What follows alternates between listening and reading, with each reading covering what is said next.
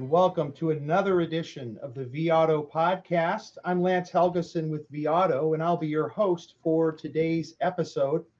My guest for today's conversation is vAuto founder Dale Pollak. I asked Dale to join the podcast because he's been on the road this fall talking to dealers about a new way to manage their used vehicle inventories called variable management.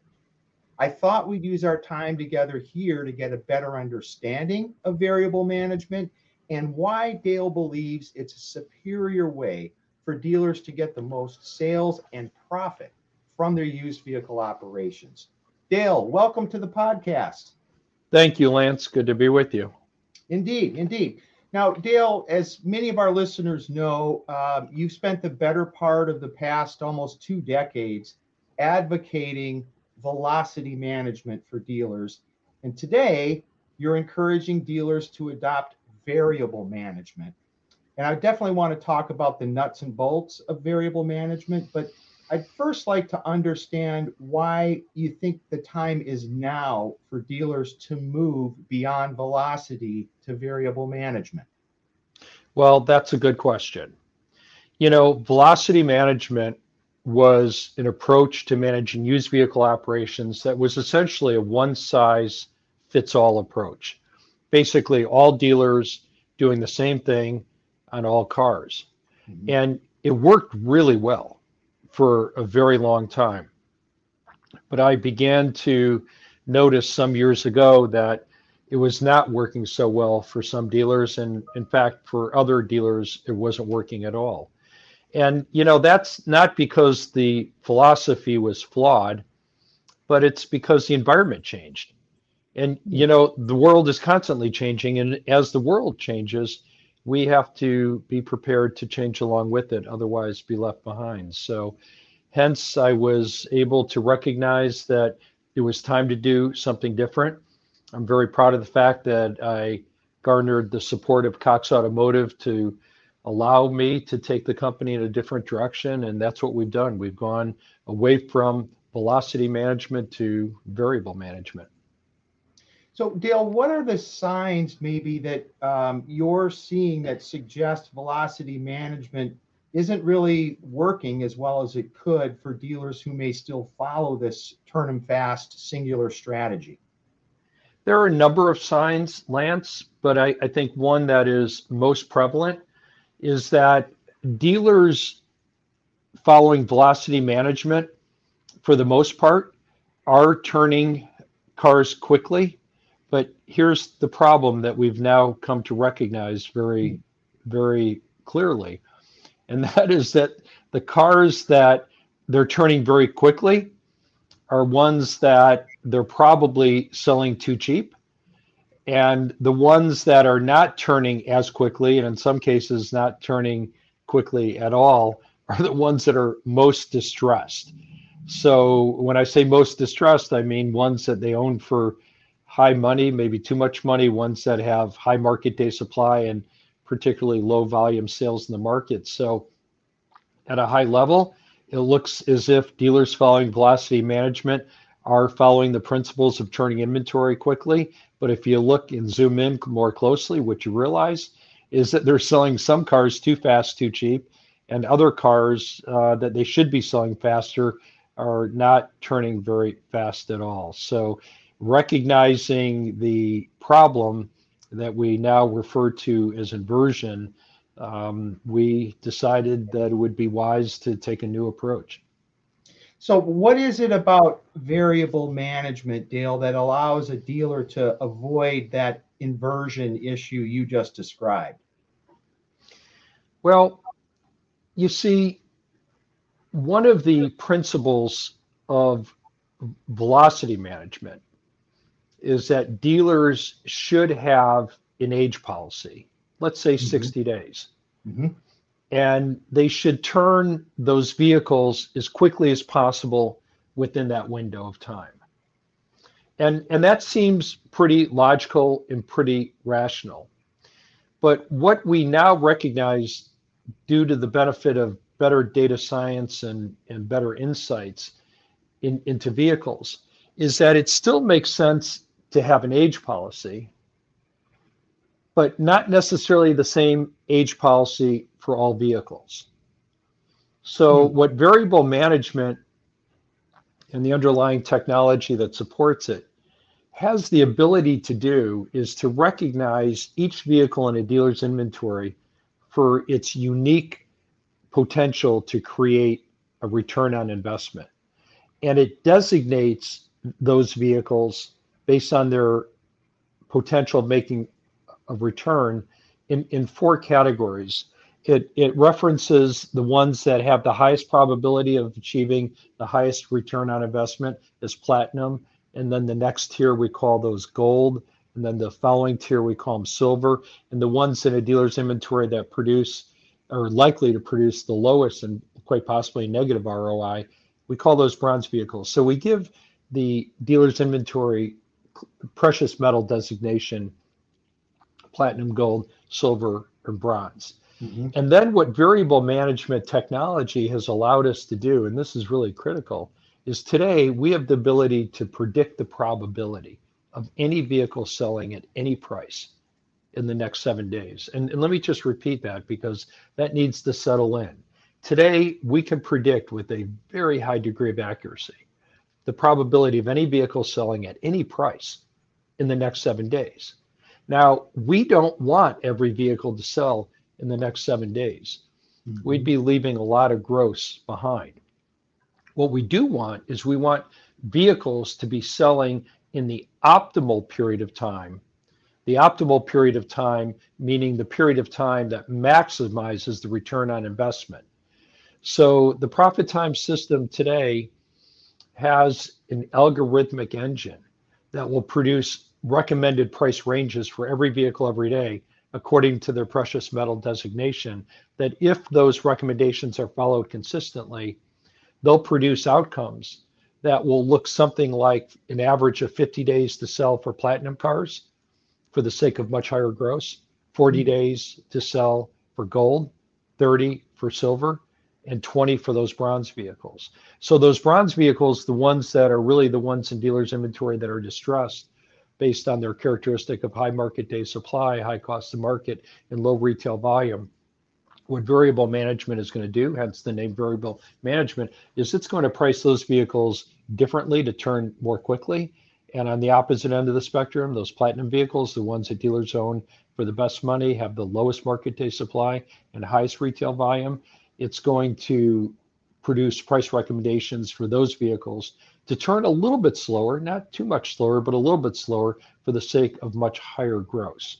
So this is the way that the strategy and the technology allows dealers to optimize the return on investment for every vehicle by taking an approach that yes, there will be there will be an age limit or a, a turn policy, but it's going to be varied for each vehicle based on its unique potential.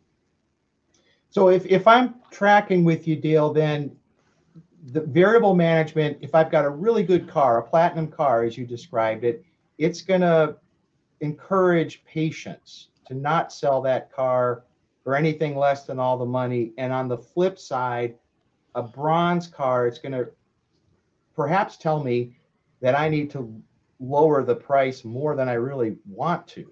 Uh, I guess I'm curious, what are you, in, in terms of the patience and urgency issues that the platinum and gold and the pricing recommendations create how do those s- settle with dealers? Are, are they are they accepting them? Are they questioning them? What, what are you seeing? It's a great question because anytime you ask for a change of behavior. It, it requires courage and discipline. And and certainly when we ask dealers to address with a greater degree of urgency those vehicles that um, are in distress because they own it for a lot of money and they have high market day supply and low retail volume you know those are the vehicles that dealers quite frankly are reluctant to address as quickly as they should because it's painful. Yeah and uh, and in human nature generally speaking wants to avoid behaviors that that incur pain and loss and and to a certain extent that's understandable from a humanistic standpoint but it's not good business because we all know that these vehicles that have those characteristics don't get better with time, particularly in this accelerated depreciating market, they get worse. So the, the sooner we can address those vehicles, get them gone, the better. And on the other side of, of, of the spectrum, these platinum and gold cars, what we're encouraging, to your point, are price recommendations that will ask dealers to be a bit more patient in terms of how long they hold them. Not much more patient, but a little bit more patient, maybe another 10 to 15 days for the sake of higher gross. But of course, there's always that urgency in the dealerships to sell volume, and where volume comes most easily are on these cars, the ones that they own most right that are in high demand and short supply. And very often, what we now understand is that they're sold way too cheap, way too cheap. And and what we know about those vehicles is they're not very sensitive to to price. They'll sell they'll sell quickly almost no matter what price you put on them. And you know, to to prove that point, I'll challenge a dealer on a platinum or gold car. I say put it on the internet and ask one million dollars for it, and watch how quickly it sells. Now, it's obviously not going to sell for a million dollars, but people are going to blow up your phone and break your door down saying you made a mistake. This is a joke. Let's get real. Let's get serious. And generally speaking, when you start higher, you end up higher. But you see, these are behaviors, the, the, the patience on, on your best cars, the ones that are easiest to sell quickly, and the urgency on the ones that are painful to sell quickly. You know, these are these are behaviors that we're asking dealers uh, to exhibit that basically go against their human nature, but they are completely sound and rational for better business outcomes. So it does require courage and discipline. I, I want to ask about the, the the cheap selling cars for just a second, Dale. Do you have a sense of like how much money maybe on the platinum and gold cars dealers might be leaving on the table for the sake of turning turning volume? Lance, it is a lot. It is a lot. If if if dealers follow the price recommendations that the system offers on these platinum and gold cars, it often encourages them to raise their price, their asking price, sometimes several thousand dollars, but hmm. but generally, you know, around a thousand or more. And and it's so interesting because, you know, for years I've tried to convince managers to reduce the prices on their cars, and they've argued with me. And and and these days I spend a considerable amount of my time trying to convince people to raise the price on on these platinum gold vehicles and they still argue with me. And and I say to them, why wouldn't you want to raise your price? And what they often say to me is, well, if I raise my price on these platinum and gold cars, I won't get any eyes, uh, eyeballs. I won't get any VDPs. And I say that's exactly what I'm trying to achieve is not to get a lot of VDPs because the only way you get a lot of VDPs is by lowering your price at the expense of your gross. And as I said, these platinum and gold cars don't need to be sold on price. And, and by the way, today, thanks to the technology, we have a pretty good idea which cars these are and which ones are not. And by the way, we also know why certain cars are not sensitive to price. And, and let me just take a moment and share that with you. Yeah, please. There are at least two reasons why some cars on dealers' lots are going to sell quickly, almost no matter what price you put on them. The, the first reason is that the dealer owns them cheap, which means that every salesperson on the lot can see the opportunity to make a good commissionable gross on that car. And all of us who have sold cars know this is true. We've all have walked customers to cars that they didn't come in for. Why? Because we saw the opportunity to make a good commissionable gross. So these vehicles that are platinum and gold by definitions are ones that dealers own with a low cost to market, which evidence a an opportunity for good commissionable gross. But the other reason that some vehicles, these platinum and gold vehicles, are going to sell quickly no matter what price you put on them is because they are ones that are high volume sellers in the market and they're in very short supply and you're lucky enough to have one on your lot. These are cars that your salespeople probably have a list of, of customers who have said, if a car like this one comes in, call me right away. Hmm. And and these therefore are ones that your salespeople want to sell, They're ones that they probably already have customers waiting to buy those cars. And again, as I said, when you have those conditions, which are the conditions that make them platinum and gold, they're going to sell quickly almost no matter what price you put on them. But again, dealers have to have the discipline to price those cars high. And as, as you question, in, in many cases, several thousand dollars higher. And they got to be prepared sometimes to say no to what might look like a pretty decent offer because if they do pass you know maybe an $1800 offer on one of those cars and they hold to their $4000 price they'll get it absolutely they'll get it so you know these are the insights that we have today to know which cars will bring the money which ones won't which ones a dealer should turn more quickly to salvage uh, whatever roi opportunity there may be and which ones they they should be more patient with I have a question, Dale. You've you've just and I certainly understand the, the, the courage and discipline and the behavioral aspects here, where you you, you may be asking, or the, the system, the variable management may be recommending things that just seem counterintuitive to dealers. But how does the technology help dealers know where they stand or where or what their managers are doing with respect to pricing cars according to investment values and the recommendations you've you've talked about. This is one of the coolest things about the new software. And and I'll speak to it directly in just a moment, but but let me make this point that the new software that vAuto has created is called Profit Time. The Profit Time software is purpose built to drive behaviors that are consistent with the variable management strategy. And, and I want to make the point that that software is never the answer to to better performance improvement. Uh, the only thing that's ever going to create sustainable performance improvement in a dealership is a good strategy that's well executed. So it's it's a good strategy like variable management, and then it's people and it's process. Now somewhere in there, software like the Profit Time software and its underlying technology are necessary tools but that's all they really are. They're tools.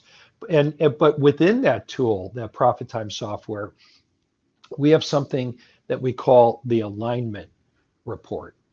The alignment report is, is strategically positioned on the homepage because what it reveals at a glance is the extent to which the person in the dealership responsible for making pricing decisions is following the guidance of the recommendations and and I want to be very clear on this point.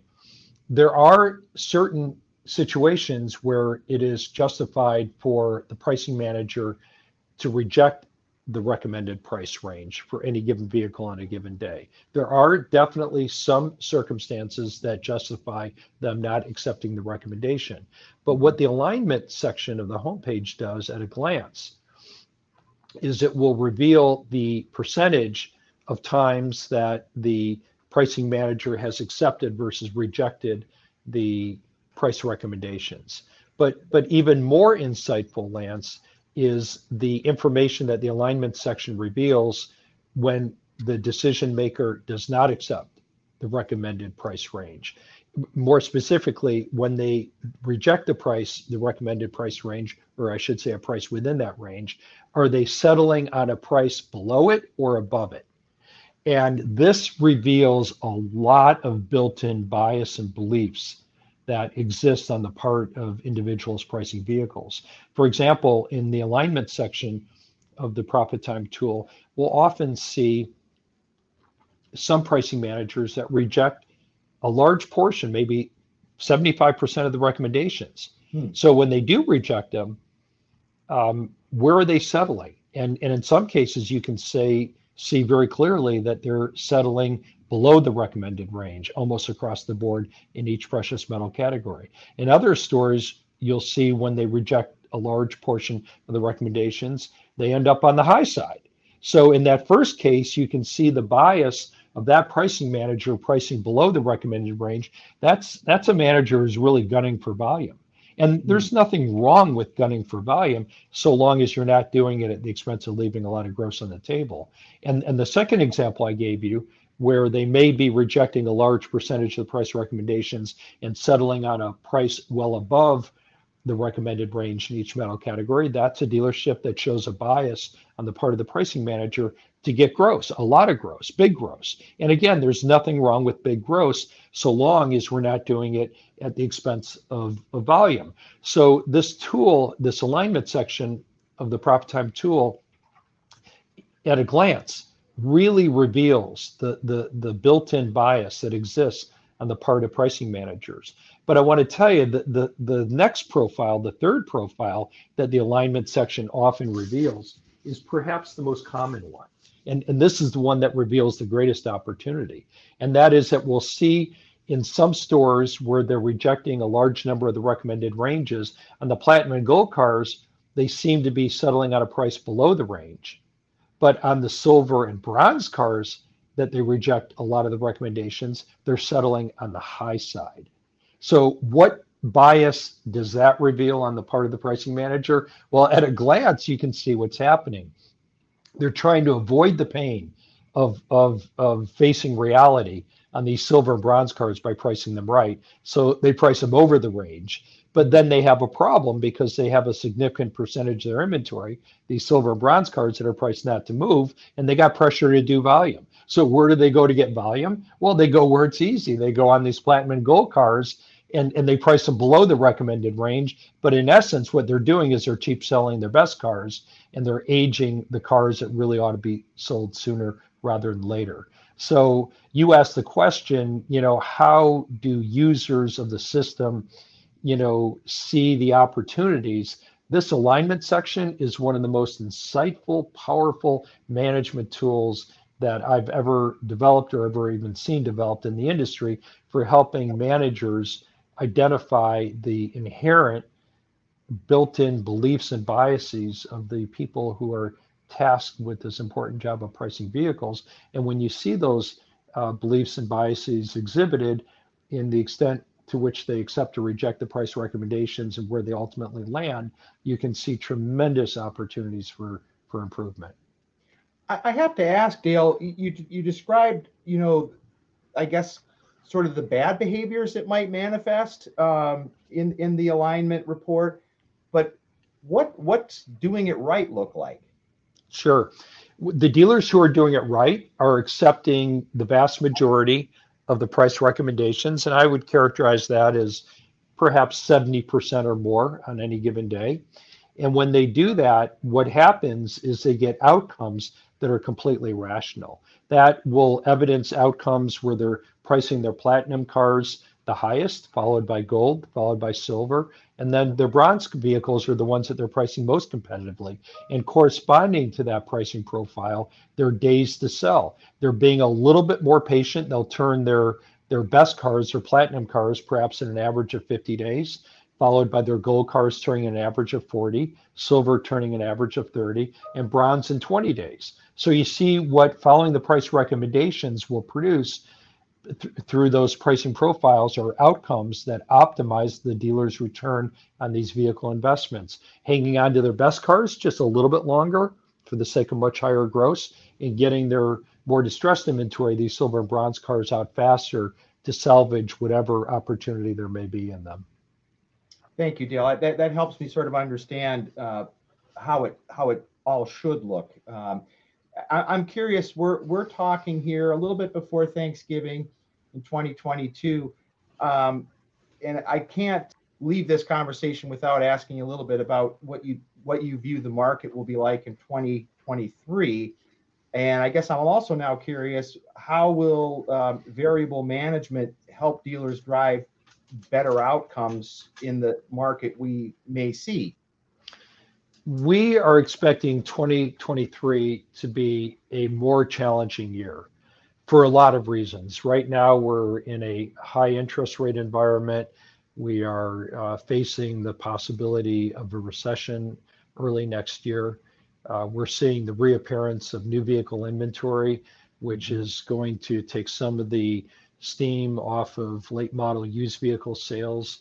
Uh, we're likely going to encounter a tax refund season in 2023 that is going to produce smaller returns. So, for a lot of reasons, we believe that 2023, particularly the first half, is is likely going to be a bit tougher than 2022.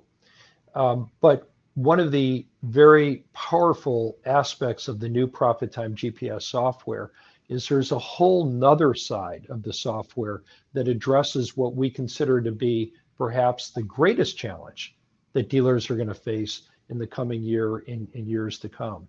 You see, vAuto in the past has been a very powerful strategy and technology system to help dealers sell vehicles. And, and to be sure, the profit time GPS using the variable management strategy uh, takes, takes it to a whole nother level, helping dealers sell more vehicles, more volume, more profitably. But now there's a whole nother side to vAuto that really never existed much, if at all, before. And that is a whole side of used vehicle inventory management for the purpose of acquiring cars. We believe that the acquisition of vehicles is likely to be a greater challenge for dealers in the coming years than actually selling the vehicles. Why? Because if you think about all the vehicles, all the new vehicles that were not built over the past two years, and largely are still not being built in any great quantity to this very day. Think about all those vehicles that weren't built that otherwise, if they had been built, would have been put into short term leases coming back into the market in, in years to come. All those vehicles that, had they been built, would have been put into rental car fleet service, used, and then turned back into the wholesale market. Uh, those vehicles are non existent. So, so that pipeline of vehicles that otherwise would have been headed into the wholesale market for dealer acquisition in the years to come is empty. And it cannot materialize overnight. It's going to take years for it to reconstitute. So, what we're going to experience in the industry for years to come is a significant shortage of late model um, used vehicles. They're, they're, they just weren't built and they're not going to be returning to the wholesale market. And, and these are the very vehicles that franchise dealers particularly have feasted on. These are the vehicles that typically represented the highest percentage of their volume. These are the vehicles that typically were the ones that were certifiable and produced greater back end profits. And, and they're not going to be there, or to the extent that they are there, they're going to be high milers and they're going to be very expensive. So what we know is that dealers are going to have to learn to source vehicles from non-traditional channels. Traditional channels primarily being trade-ins and auctions. Mm-hmm. But but there are other uh, what we refer to as non-traditional channels that represent necessary channels of acquisition because there's simply not going to be enough trade-ins, not going to be enough good used cars at auction for the right price. Dealers are going to have to get uh, skilled and disciplined about buying cars uh, from people off the street using products like Kelley ICO or others. They're going to have to learn how to effectively acquire vehicles uh, from customers in their service department and acquire these vehicles for the right money. So presently, dealers are ill-equipped to have these non-traditional channels managed with metrics of, of measurement. And without metrics of measurement, you can't manage. So there's a whole new side of Profit Time GPS that is dedicated to the acquisition side of the business, helping dealers identify new channels of, of acquisition, helping them create visibility and accountability such that they can measure performance for the purpose of improvement. And I believe that a, a, dealership's ability to acquire vehicles and acquire them in the right quantity and for the right money uh, for the next several years is going to be one of the key uh, distinctions between uh, you know the, the most successful dealers and, and the rest of the pack. I'm curious about one point you made there, Dale, uh, as it relates to metrics. So if if I'm a dealer, then would I be able to essentially see you, earlier you talked about platinum gold silver and bronze. Would i be able to sort of understand at the moment of acquisition then what i got in front of me in terms of those precious metals? At a glance at a glance the appraisal tool within the new profit time gps also takes the the the appraisal process to a whole new level. And I, I think it's fair to say that every good car person understands that the best way to know how to get in a car is to first know how to get out of the car. Get out of it. Yep. And yep. today, with the with the probabilistic pricing engine that produces these recommended ranges. We know better today than we ever been able to know in the past what it's going to take to get out of the car. So what the profit time GPS appraisal portion of the system is going to do is it's going to show the appraiser at the moment they're making that critical decision of how much money to put in the vehicle it's going to show them what it's going to take to get out of the vehicle. And then it's going to direct them or i should say give them a price recommendation or an appraisal recommendation range to get in that vehicle in a manner to meet the dealership's profit objective.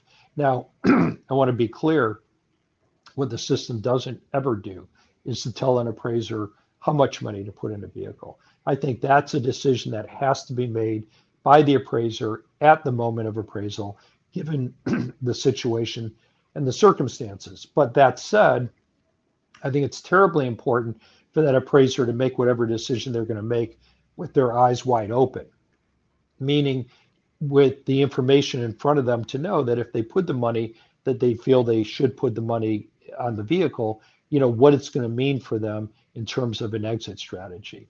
Um, so make whatever decision you feel is proper. But what I say is let's do it with your eyes wide open and fully informed. And that's one of the really big strengths of the ProfitTime GPS appraisal system. Excellent. Thank you for drilling into that, Dale. One one final question. Um, I understand you're going to be speaking at NADA at a workshop as well as the uh, Cox Automotive Power Up stage in the Cox Automotive booth. Um, what's your message going to be there? At the convention itself, as a convention speaker, uh, I'm going to be speaking to the principles of the very variable management strategy. Okay. And on the power up stage within the Cox Automotive booth, I'm going to be having that discussion more at a granular, more at a practical level uh, that really addresses sort of the mechanics of, of the execution of the variable management strategy. Very good, Dale. We'll look forward to seeing that happen in Dallas. Thank you very much, Dale, for joining the podcast today. I appreciate the insight, and I feel like I've learned a bit more about variable management, which was our goal. Thank you for the opportunity, Lance. And folks, thank you for listening to the vAuto podcast. Until next time, I'm Lance Helgeson. Stay well.